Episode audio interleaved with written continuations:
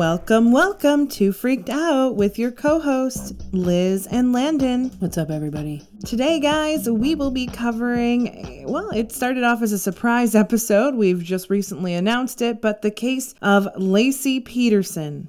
Absolutely. We were scrolling through Prime and it caught Liz's eye because it was one of the cases that you guys have been asking for. So, what better way to end the year with a bang? It's also interesting where I was born and raised, the name Laci was very uncommon. By the way, uh, we want to give a shout out to the person who guessed the episode first, Lisa Damon. We had a few guesses, but you were the first one to guess, so good job and thank you for watching our podcast. Ironically enough, we were able to, you know, maintain many friends by that name.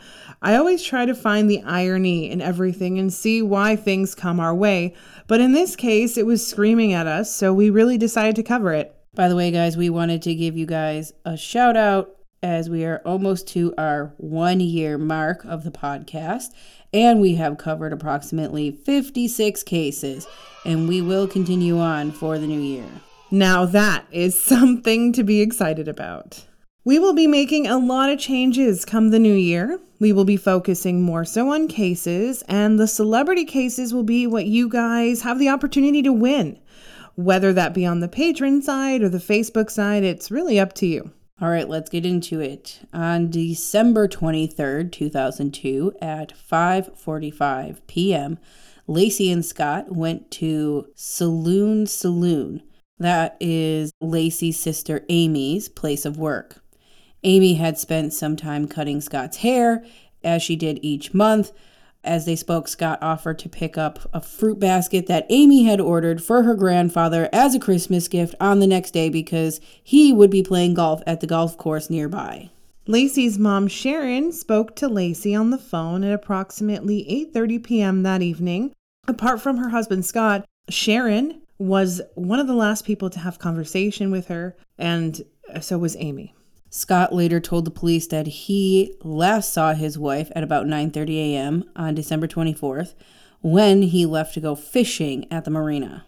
He had made a statement that Laci was watching a cooking show, preparing to mop the floor, bake cookies, walk the family dog nearby the park, at the time of her disappearance, Laci was about seven and a half months pregnant. Later that morning, a neighbor by the name of Karen had stated that around 10:30 a.m. she found their dog, a golden retriever Mackenzie, alone outside of the home and returned him to the Petersons' backyard. When the neighbors had put the dog back into the yard, they did not see anything out of place.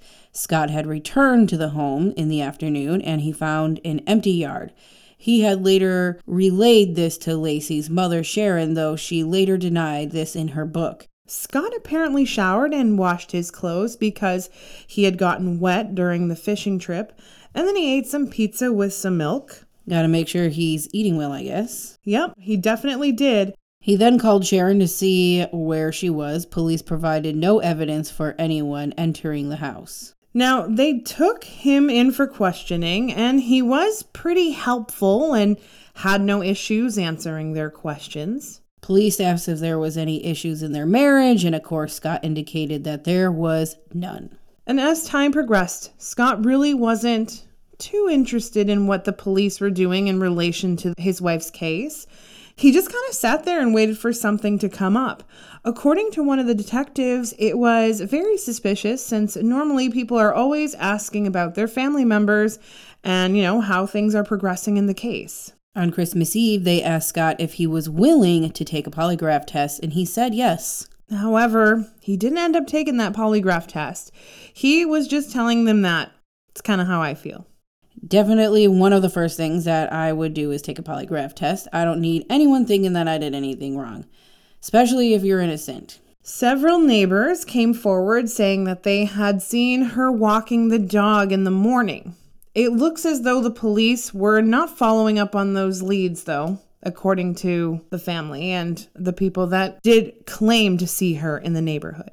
Scott Peterson was not interested in being on camera or even in the public eye. He was not very interested anyway in trying to help. He also did not spend any time really grieving the loss or his wife. At first, the family did feel like Scott wasn't part of it, and they protected him very much. There was a burglary going on in and around the same time that Laci had gone missing. Many speculated that there was some sort of connection between them since they were directly across the street at the time. Seven days after Laci had gone missing, they ended up having a vigil for her and Conner, and Scott didn't speak out, not a word. Everyone started to catch pictures of him, and he was smiling and laughing while at this vigil. Everyone around town became extremely suspicious of Scott and his behavior. Let's talk about Scott's girlfriend, Amber. This poor, unsuspecting woman. This was also a pre Facebook time, so it's not like they really could spend a lot of time snooping around her stuff. I feel like she really did have no idea who Scott was. I agree with that. I know she was the one who had initially came forward talking to the police and of course told her side of the story, but I genuinely feel like she thought that Scott was the one for her. Of course, technology wasn't where it is today, but they did set her up with a little device on her phone that recorded conversations when she would talk with Scott that she may potentially have in the future. Of course, and as this is all transpiring, they're trying to set up this device. Scott ended up giving her a call as everything was getting set up. This man was becoming more and more suspicious as the case opens up, but it does make a lot of sense as to why he did not want to be seen on television, why he wasn't part of any sort of the media outlet, because he would have to communicate with the public. I agree. Very shady for sure. He definitely didn't want Amber to see him on TV. What drove me crazy, though, was that one single hair on the players. I would expect my wife's hair to be everywhere as well, but not on my players. I already felt like it was him right from the moment I had seen him, but that really solidified that feeling. Oh, yeah. The moment for me that really nailed the coffin in my own thoughts was when Amber, who had been working with the police to try to catch him saying things or, you know, blowing himself in, he had mentioned that his wife had gone missing.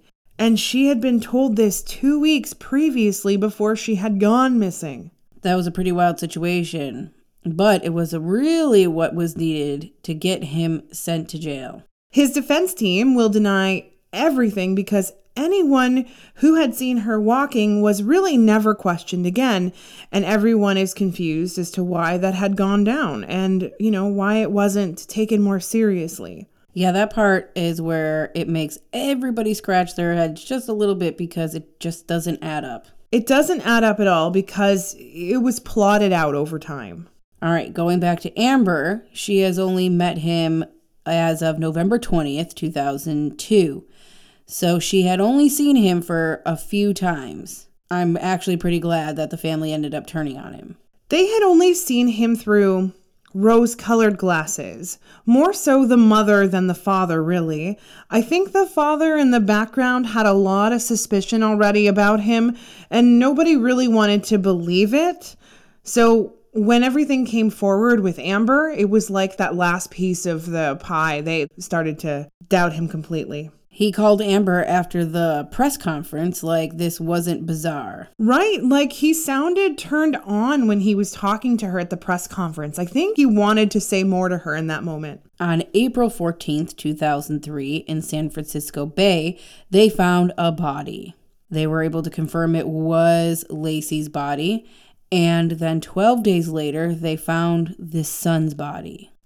when the police had finally arrested him, they did end up going through his car, and it did look like he was trying to flee. Absolutely. He had his brother's license and he had $15,000 and multiple cell phones. He just did not do a good job on himself of making himself look innocent. And of course, the media feels a certain way, and sometimes they get it right and sometimes they get it wrong. But from what I can feel, they got it very right this time. Clearly, there's not a lot of details because he has not really spoken about the situation or anything really in relation as to what remotely happened. So, hopefully, we can elaborate from the beginning. Well, we absolutely can. It's really tough, this one, and rather triggering for women and men that have been in abusive relationships, but hopefully helpful as well for those of you in those situations. So please take note, guys. All right, so can you feel Laci? Yes, I can. And she has quite a story for us. She shows me that their relationship was very romantic at first. She shows me that he was so charming and funny and was very, very interested in her sexually and otherwise. He also complimented her smile. She said that the man that she had met was not the man by the end of this. She said that the two of them used to hang out a lot, and they were best friends and they would tell each other everything. And she felt like it was a really good, genuine relationship. So, about when did things start to change? I know that the family had mentioned early on in the relationship that they were, you know, not interested in having a child. And I think Laci was actually very interested in having a child, but from what I gather, Scott was more so the one not too interested. I think they both agreed that they just wanted an adult life. So she ended up getting pregnant, though. Did they change their minds? From what she shows me, she had really wanted a child to the core, but she didn't necessarily express that too much to him. When her brother had his own child, her yearning grew stronger. She fell in love with her nephew. She fell in love with the idea of having a baby. So, did Scott change his mind at all? I believe that they had agreed, honestly. And from what I see, it was like a ridiculous potential threesome in the future or something sexual like that. But I believe it was like I don't know, a tiebreaker, and she was willing to really do anything to obtain this baby. Either way, it was a very unpleasant option, and she wasn't necessarily interested in it. I think she was more so just appeasing him to obtain her goal. He wasn't expecting her to say yes about it either. And then when she did, they started to try to have a baby right away. So, how long into their marriage did this take place? I would say they were together in their marriage for about two and a half years at this point. I feel like their relationship was starting to dwindle a lot as well. I see she was afraid because he had made some inappropriate comments to women before, and she had seen him interact with other women on multiple occasions. And, you know, whenever they would hang out with anyone, he would always be kind of flirting in the background with all the women. She shows me that he needed to have sex often around the clock as well. Did she feel like she was losing him? She did feel like he was more attracted to other women. She was feeling very unattractive, but she did do things to try to make him feel better. She would try to like wear things sexually, make herself look good. I feel as though it really just wasn't enough for him at this point. I also feel like Amber is not the only one he had an affair with. So, wait, you think there's more? I feel like Laci sort of kind of knew things over the years, and she did brush it under the rug a little bit. She shows me that there was one female that she actually personally knew, and I believe it had been with somebody that he had previously dated could be some sort of high school vibe. And this woman never came forward? I really feel like they were under the spell of Scott and unfortunately, like, not interested in coming forward. So she had found out about these indiscretions. She did, but she was also willing to forgive him because she felt like she would never find anyone like him again. She just kind of carried on. And he told her he would never do it again.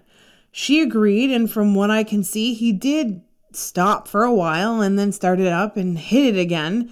And she also agrees she felt as though if she had brought a child into the world, that it may make her marriage better, that he might be more interested. She says she didn't admit that out loud to anyone. She was really, really private about her relationship. She really never wanted anyone to feel as though, you know, everything was less than perfect.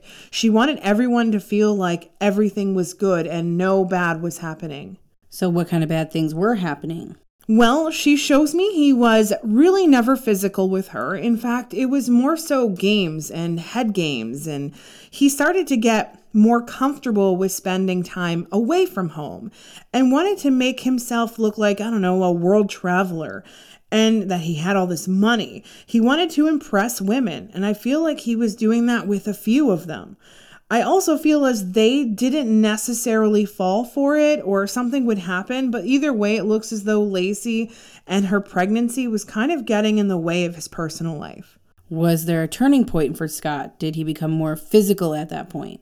From what she shows me, it was really early on in the pregnancy. I think she had a conversation with him about how he needs to be more present and that she wants him to be, you know, a good dad. And I keep seeing he told her he would be the best father he could be and be more present. Well, it looks as though he was very absent in her pregnancy.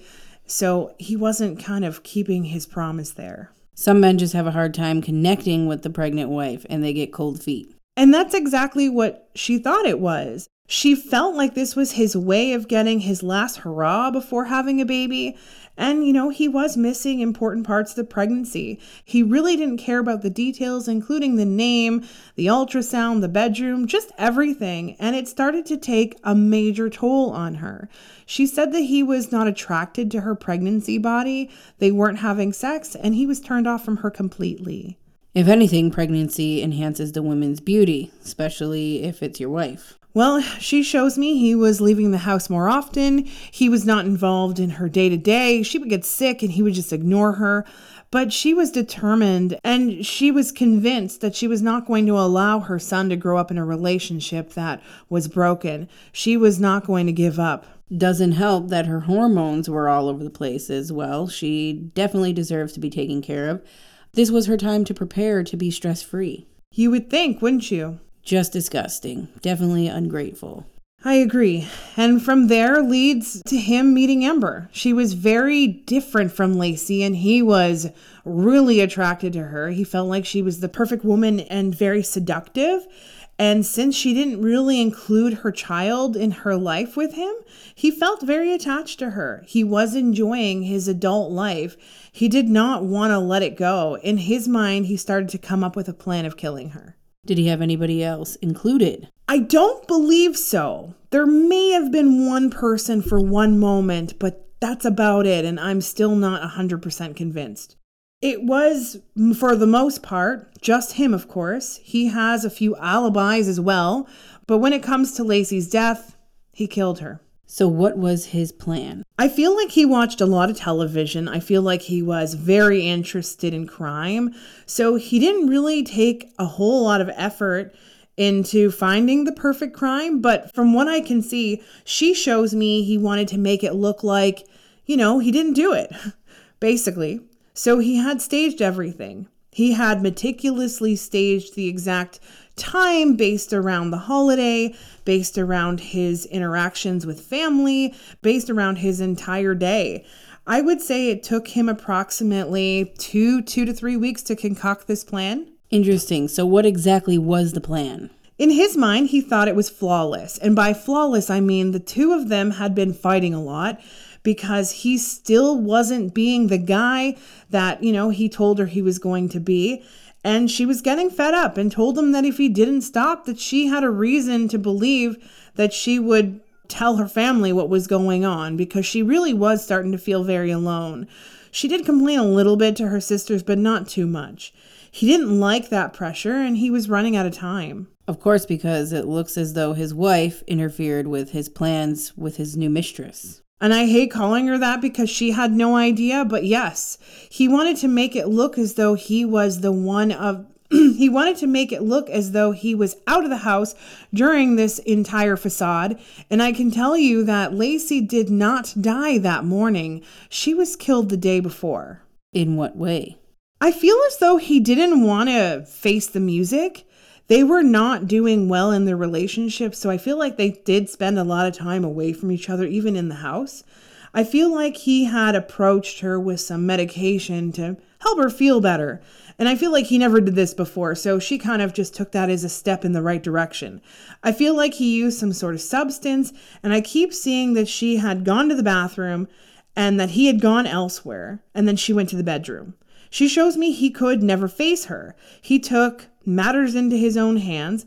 I feel like he did something to suffocate her, maybe when she was asleep. I feel like he just wanted to make sure that she suffered through it all.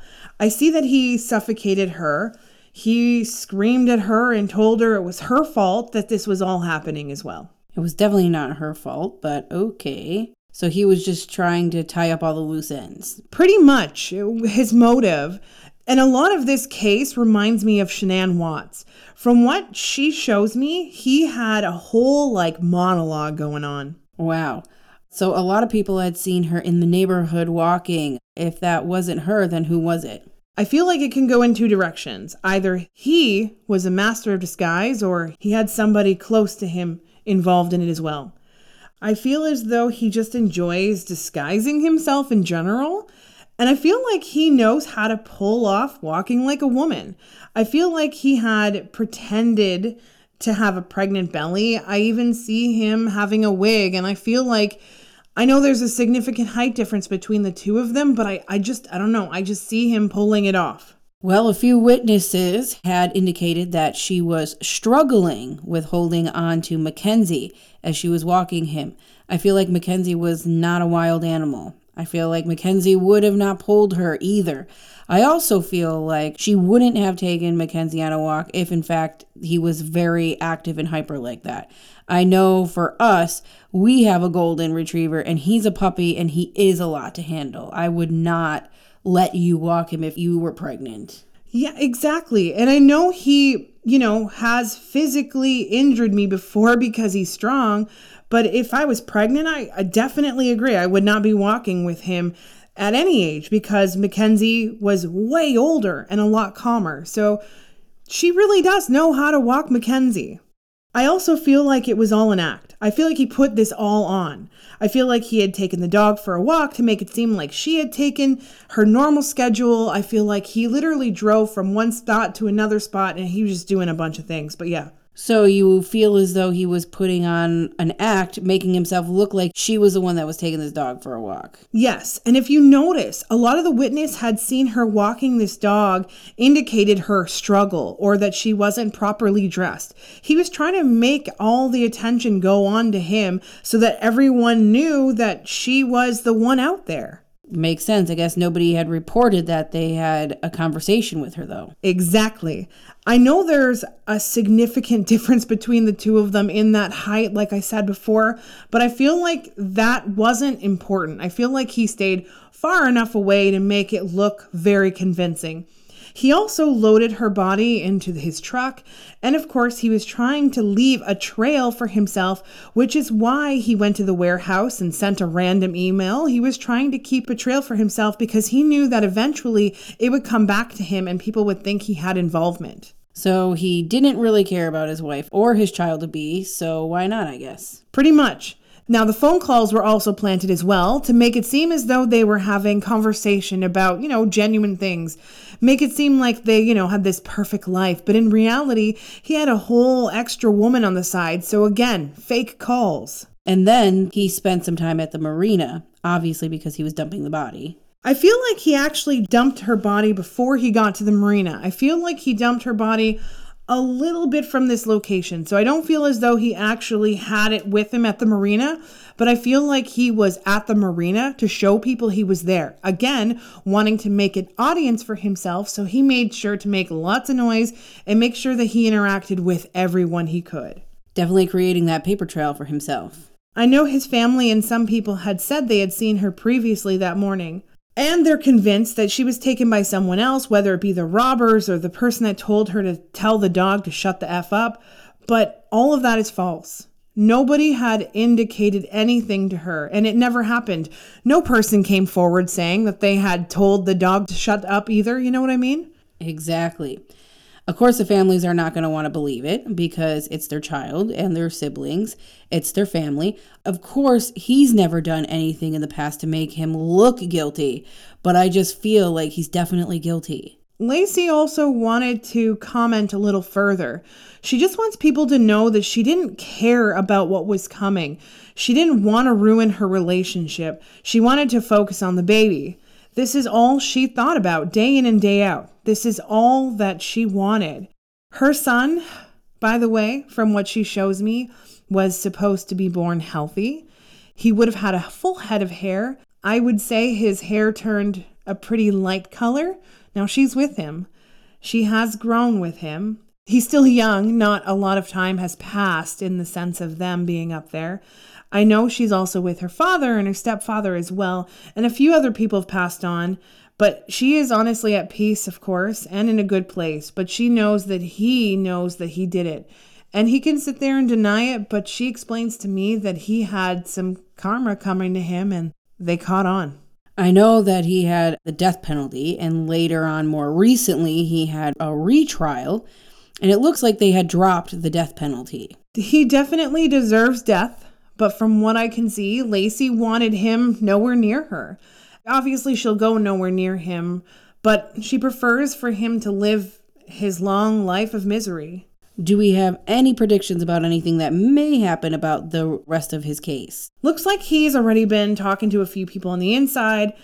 I even feel like there's a few potential women he might have a relationship with as well now. Gross. I would say that in a couple of years, there will be a cell block person who will say that they had a conversation with him and that he admitted to it but I think it'll end up being hearsay. When it comes to him fighting for his rights out of jail, I don't feel like he'll be released. I feel like he'll continue to stay there. And I do feel like he's going to continue to play the deny, deny, deny card because that's what's gotten him this far. There are a few people in his life that pretend that they believe him, but in reality, not all of them do because they have seen the true Scott Peterson. Well, guys, hope you guys enjoyed this episode and hope you enjoyed the end of this year. We have had such a crazy amount of episodes, and we're only going to get better from here. So I hope you all have a happy new year. Also, tomorrow evening, as a bonus for our Facebook group, we will be posting the Paul Bernardo and Karla Homolka case, which is going to be all about the victims. You will also really enjoy this episode. It is a Canadian one. I would highly recommend looking into it before watching that episode so you can see all kinds of nitty gritty details. There's also a documentary and a movie about it as well. So, yeah, we will be back next week, and we will be back with our first exclusive episode of Macho Man and Elizabeth. This one we both will be looking forward to as we're both wrestling fanatics. Until next year, guys, stay freaked out.